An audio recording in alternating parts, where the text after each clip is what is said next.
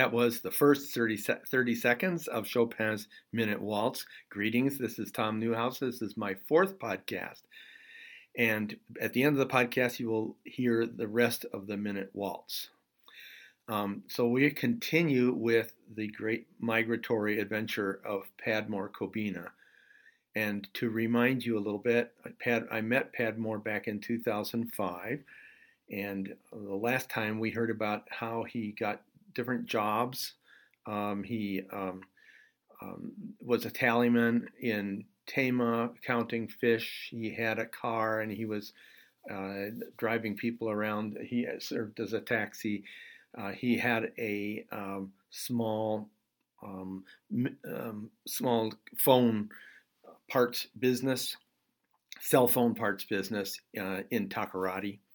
Uh, but he never could make enough money, and he had a child, and he want he he wanted a way out. So he decided, oh, I don't care if I die, when if I die or live, I I'd be glad to live, but um, I want to try to make a migration. So he heard from a friend, and so he went started on this migration through Togo, and then through Niger, and finally to Libya uh, where in Libya he ended up in a camp where people are waiting for the balloon boats, which are made out of white balloons. Uh, and so that's where we start today. When the boat arrived, which was really a large white rubber dinghy called a balloon boat because it's made of giant white rubber balloons, they packed 156 of us in it. Those on the edges dangled their feet in the water. One man steered the outboard motor, and the other held the compass and kept us pointed in the right direction. We motored for 15 hours straight until we left Libyan waters and entered international waters. At this point, an Italian rescue ship met us, and we boarded it. We sailed for three days and picked up a lot more migrants. We finally arrived in Vibo Valentia, which is on the tip of the Italian boot, a port, uh, a main migrant port. On arrival, we were greeted by Italian doctors and Red Cross personnel who gave us clean clothes and food and also did brief health inspections. We entered a giant police station where they took our fingerprints and photos. Once processed by the police, we were all put on buses. My bus went to a camp near the town of Foggia, which is about 300 kilometers to the north of um, that of Vibo Valentia on, and it's located on the east side of the Boot uh, along the Adriatic Sea. This part of Italy is known for its vegetable farms. About one third of Italy's tomatoes are produced here, and a lot of the labor for planting and picking is done by undocumented migrant workers like me. There are over 12,000 migrant farm workers in the region around Foggia. Most live in camps lacking electricity, running water, and proper sanitation. The locals call these camps ghettos. After all, ghetto is an Italian word. My camp had electricity and water, but the bathroom was outside. In my camp, we internees each received an ID card. This allowed us to travel within Italy legally and then return. We had to be back within three days. Otherwise, we lost the opportunity to, to live in that particular camp, which was much nicer than others. I spent two months here, but many in the camp had been there for as long as two years. After all, they had free lodging and food, and there was um, employment available. During the two month stay in the camp, I spent my days either at tomato farms digging holes for the new tomato plants or going to nearby Foggia and buying old stuff that I could sell for a profit in the camp. The people in my camp were lucky to not be part of the more common camp system where you were contacted by a caporale or gangmaster who charged you money to drive you to the farm. To stay in my camp, you had to sign out if you wanted to travel somewhere in Italy, and you had to be back on the third day or you lost the right to live in my camp. And then you would have to go live in another of the less comfortable camps. Much as I liked where I was staying, I was not happy to be an agricultural worker. After all, I didn't go to air conditioning school to learn how to care for tomato plants. One day, using my earnings, I took a bus to Naples. Here I met someone who could provide me with forged documents designed for migrants who were looking to go elsewhere in Europe.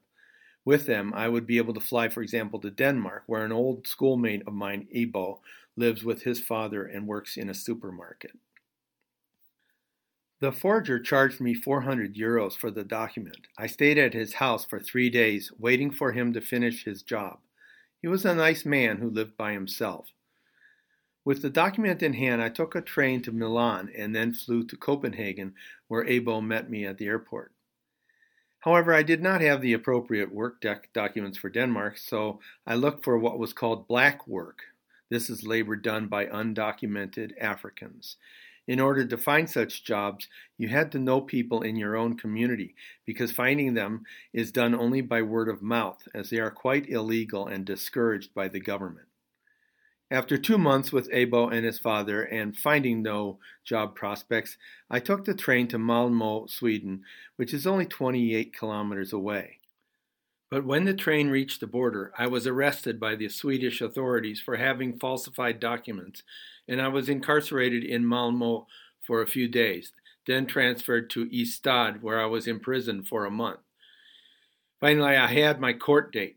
Because my papers did not belong to anyone but were merely forged, the authorities released me after I signed a document that I promised not to give the police any more trouble. I was sent to an immigrant camp in Malmo and then to another camp in Hässleholm. There were many of us sub Saharan Africans there. They treated us nicely, much better than in Italy. We were provided with clothes, food, and money. I could leave the camp during the day to go hang out anywhere I wanted, like in Malmo, which was more than an hour away. But after five months of this, I was told that the Swedish government was going to deport me to Italy, since my one legal piece of ID had been made in Italy. I pleaded with the authorities to let me stay, but they would not budge. So I contacted another friend, Malik, also from Takoradi, who lived in Växjö, and I took a bus there. Malik found me a job as a cleaner in a gym. I worked there for about two months. I met my girlfriend Tova on Badu, and I moved to her apartment, which was two hours away in northern Malmo. She worked in a warehouse. She knew I was unhappy at the gym and also living with Malik, who was very jealous of my white girlfriend. I was glad to move out of his place. The reproachful stares were getting on my nerves. So I moved in with Tova, and we lived together for seven months. During that time, we shared our life stories, and we found a lot to commiserate about. We got along so well that we decided to get married. Tova had four children from a previous marriage. I never met two of them, but the other two lived in the area. Uh, they were 19 and 24 and lived with uh, Tova's mother. After our marriage at the Swedish equivalent of the Justice of the Peace, we started to make plans for our life together. First, we needed to solve the problem of my illegal status as immigrant. I suggested that I return to Ghana to spend time with my two sons and to apply for a residency permit, which I was sure to get since I was now married to a Swedish citizen. I returned to Ghana in early 2019 and moved in with my father's relatives who lived in Kumasi. Tova paid for the ticket and also for living expenses.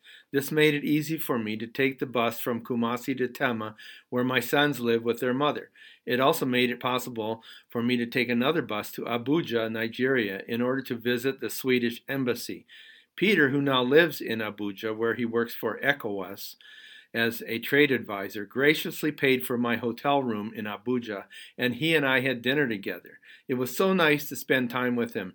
He is married, has two children. In April of this year, 2020, Tova emailed me that she had received my residency permit. So, as soon as planes fly again, I'll be on my way north to join my wife. I feel so lucky that in my case, suffering actually led to joy. With most of the migrants I met, Suffering just leads to more suffering. During the rest of today's podcast, I'm going to tell you about the most important project of my life, which has been to make Depa and Pezouan chocolate producing towns. Why do I want to make two towns in Cote d'Ivoire chocolate makers? First, some foundational facts. Fact 1 West Africa produces over 73% of the world's cocoa beans. Fact 2 Cote d'Ivoire produces 42% of the world's cacao, and Ghana produces 21%.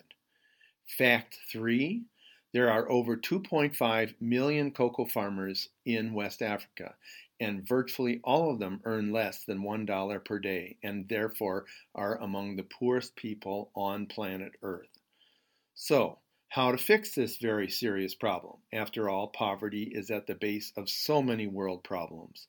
Deforestation and migration are two related to cocoa that are poverty related. Poverty and desperation caused the poor cocoa farmers to cut down forest in order to plant more cocoa. Poverty and desperation caused them to risk their lives crossing the Sahara, packed into pickup trucks, and then the Mediterranean jammed in balloon boats. Poverty contributes to self reinforcing agricultural loops that have only negative impacts, eventually leading to the destruction of the agricultural way of life, the disappearance of the people from the land, the planting of biodiversity destroying monocultures, such as one finds in Europe and the United States, and the taking over by outside entities such as foreign governments and hedge funds whose interest it is to exploit and extract rather than to develop. I started visiting West Africa in 2003. I wanted to spend some time learning about the situation there. Gradually, I realized that the Western imagined system of fair trade is a mere dream. It has no bearing on reality. Right now, a fair trade farmer earns a mere 19 cents more for a pound of dried cocoa beans. That is not going to pay for medicine for the children, school fees, clothing, agricultural inputs such as fertilizers. In essence, I came to the realization that certified, fair trade, Rainforest Alliance, UTZ, cocoa beans, and products made from them are merely feel good devices to make educated Americans and Europeans feel like they're doing something. But they are not. The situation continues as it was 50 years ago. There is just as much child labor as ever, and poverty is at the same level. The fundamental problem is that we have not tackled the fundamental problem, which is the price paid to the cocoa farmer. Short of altering the international trade system, which is based on the principles of laissez faire free market capitalism, what can we do? It became apparent to me that we need to find ways to help the farmer climb higher on the value chain and take down barriers that prevent the farmer from selling directly to the consumers, altering the value chain, encouraging the farmer to become increasingly involved in production. That does not step on any of the little idealistic toes of the free marketers. So that is what I have chosen to do. The market can continue to function as before. If companies like Trader Joe's can knock out the middlemen or even buy up producers down the chain and consolidate, why can't a nonprofit effect change by helping the farmer climb up the chain? In 2013, we made our first batch of chocolate in Dapa. We had built a building for hulling rice, and on one side was a small room for making chocolate. So while the professional rice hullers were in the big room setting up the rice hulling machine, David Logbo Zigro and I were in the nearby chocolate room making our first batch of chocolate from David's own beans. I built the rice hulling operation because I knew that I needed something concrete that the villagers could touch and feel and know that something really good had happened to them. I knew that the chocolate operation's benefit would not be immediately apparent because it would take years to buy the machines and to develop markets for the chocolates. I knew that the big chocolate makers would scoff at my efforts. It's like looking at Mount Everest from Kathmandu and claim that you're going to climb it without using bottled oxygen. As one famous French chocolatier said to me, you're not going to produce anything even close in quality compared to what the large chocolate companies can make. It's easy to make such a claim, especially if you ignore a very important movement in the chocolate business, the bean to bar movement. There are now hundreds of small companies proving the French chocolatier wrong every day. For proof, just visit Dandelion Chocolate Company in downtown San Francisco, or buy a bar of Grenada chocolate if you don't live in San Francisco. Yes, if you base your chocolate opinions on Lindt or Coco Cote d'Or or Ritter Sport or Hershey products, then yes, the Village chocolate will never meet your standards. These chocolates are like cheap perfumes. They're blended in the extreme to hide any possible defect. They use lecithin and vanillin to smooth over the defects that blending won't hide. But if you prefer Glenlivet to Chivas Regal, then you know what I mean. Glenlivet is an unblended scotch, and its peaty flavor sings out like the soprano in Aida. What I'm saying then is that Village chocolate can stand on the competitive international stage. It's single origin and proud of it. Since then, David and I have been steadily building the Depa Chocolate Factory. In 2014, I sent a $3,500 chocolate mélangeur to Abidjan when David picked it up from the airport, I had to send him another $3,500 just to pay the import fees, pegged at 100% of the price. In the following years, I raised the money to buy processing machinery. I played the piano. I played the pipe organ. I cooked French food. I cooked Swedish food. Anything to attract people to my fundraiser. David, meanwhile, found a man in Abidjan who could manufacture processing machinery. Instead of paying twenty to thirty thousand dollars per machine, we paid two to three thousand dollars. Granted, it's not great to look at, but it works. Uh, most of it. Actually, the winnower never did work, and I'm going to have to buy another one. But the roaster does 100 pounds of beans at a time using a fraction of a bottle of propane. We have a cracker that breaks the beans. David winnows by throwing the cocoa nibs and hulls into the air in front of a fan. Our five foot high grinder bright blue, loud, boisterously turns the nibs into perfect chocolate liquor. The first mélangeur has bitten the dust. The second mélangeur has bitten the dust. Now the third one. It's sitting in the port of Abidjan waiting for the coronavirus to say it's okay to come get it. After I sent him $1,000 to pay for the paperwork, David started a cooperative called Socoplan. This means that the tariffs on the mélangeur are now only 60% instead of 100%, saving us thousands of dollars on import fees and eventually opening up the world of export. In 2018, I built another rice processing and chocolate making facility in a neighboring town, Pezouan. It's even bigger than Depa's and has a very nice covered terrace in front so women can sit and wait for their hulled rice while taking care of their infants and young children. The rice huller only takes up about a third of the building, that is about 30 feet by 30 feet. The chocolate side is now being finished.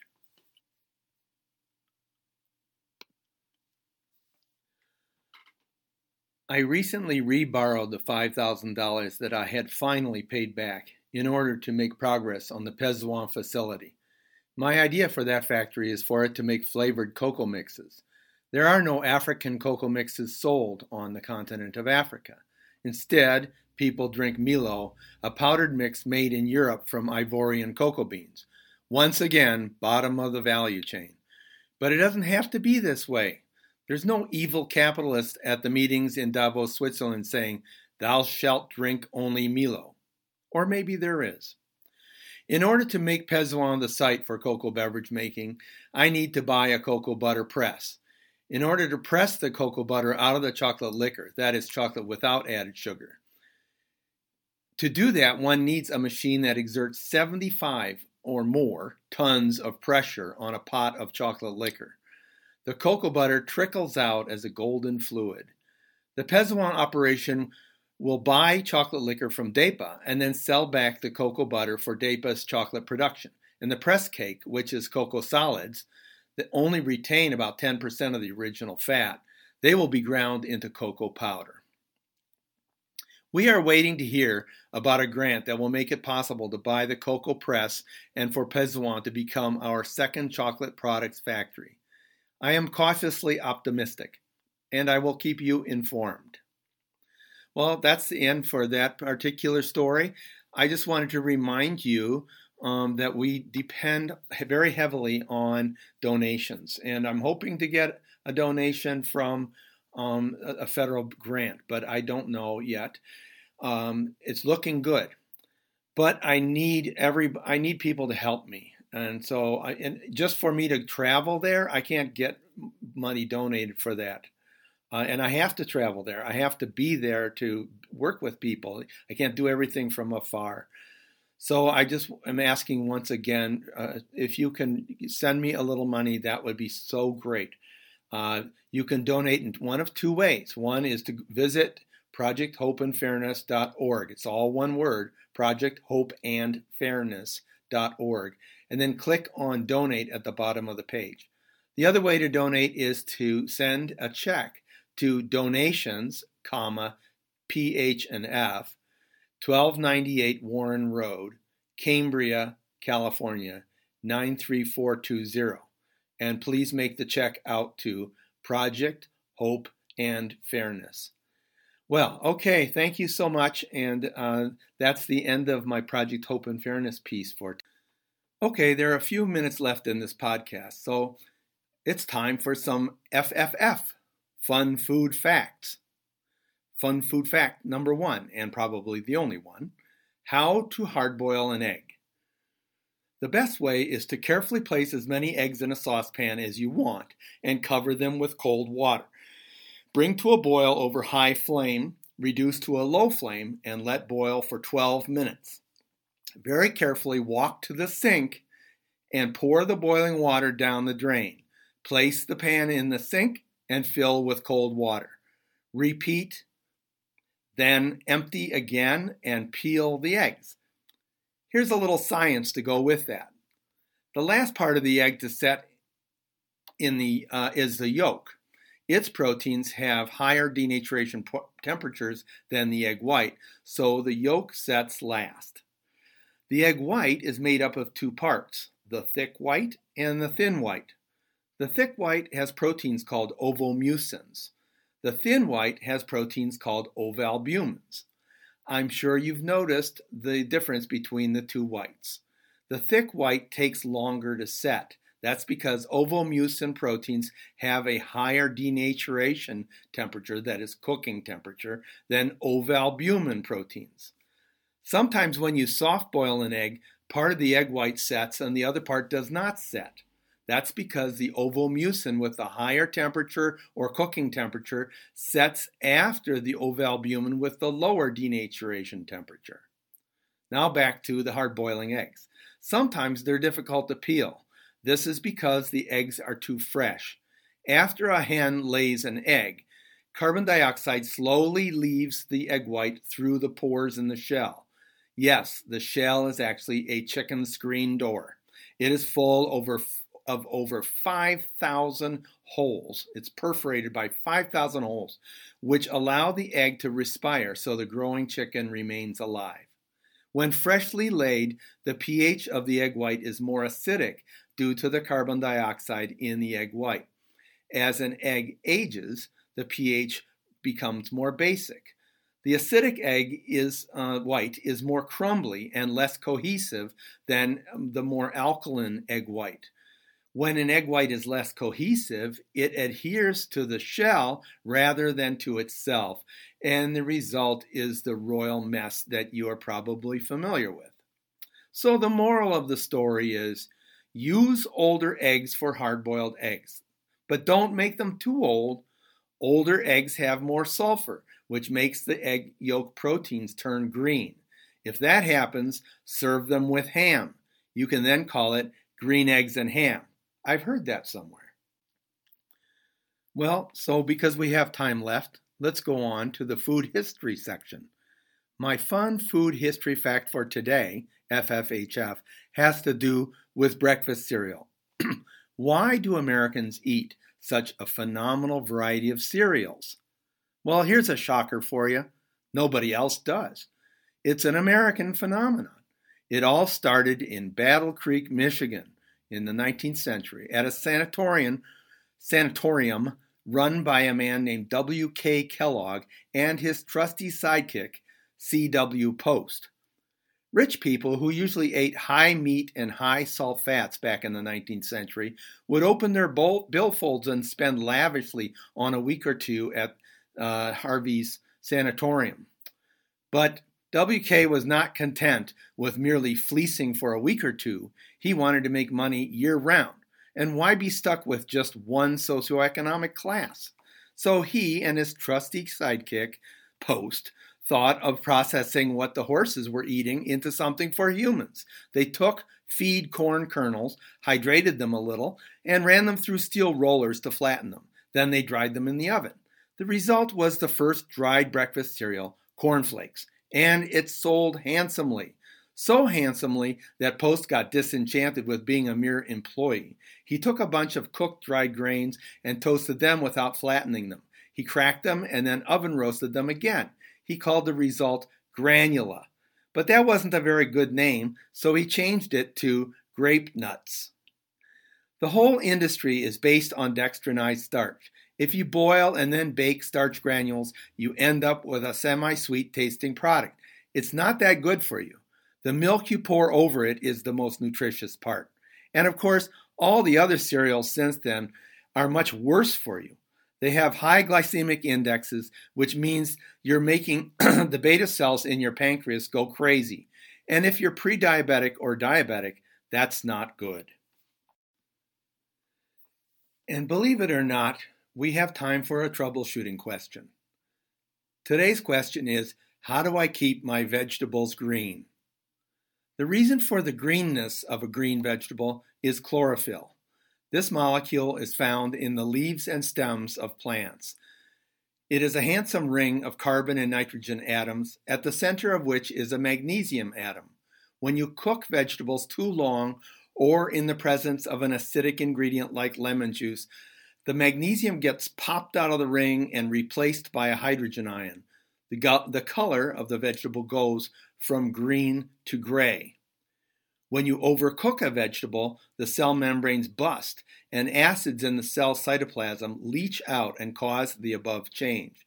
To prevent this, always barely cook the vegetable. For example, with spinach, cook it until it barely wilts, then reheat it very briefly. Do not add lemon juice, wine, or vinegar. This same thing is true of any green vegetable. You may have heard that baking soda can be added. This is a bad idea. It destroys thiamine, an important B vitamin, and it solubilizes or dissolves the cell walls, causing the vegetable to turn to mush. Always buy fresh green vegetables. If you buy ones that are borderline, they often have some yellow on them, indicating that the chlorophyll has started to degrade.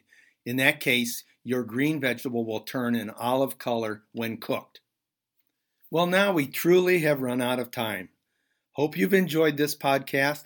See you next week, podcast number five.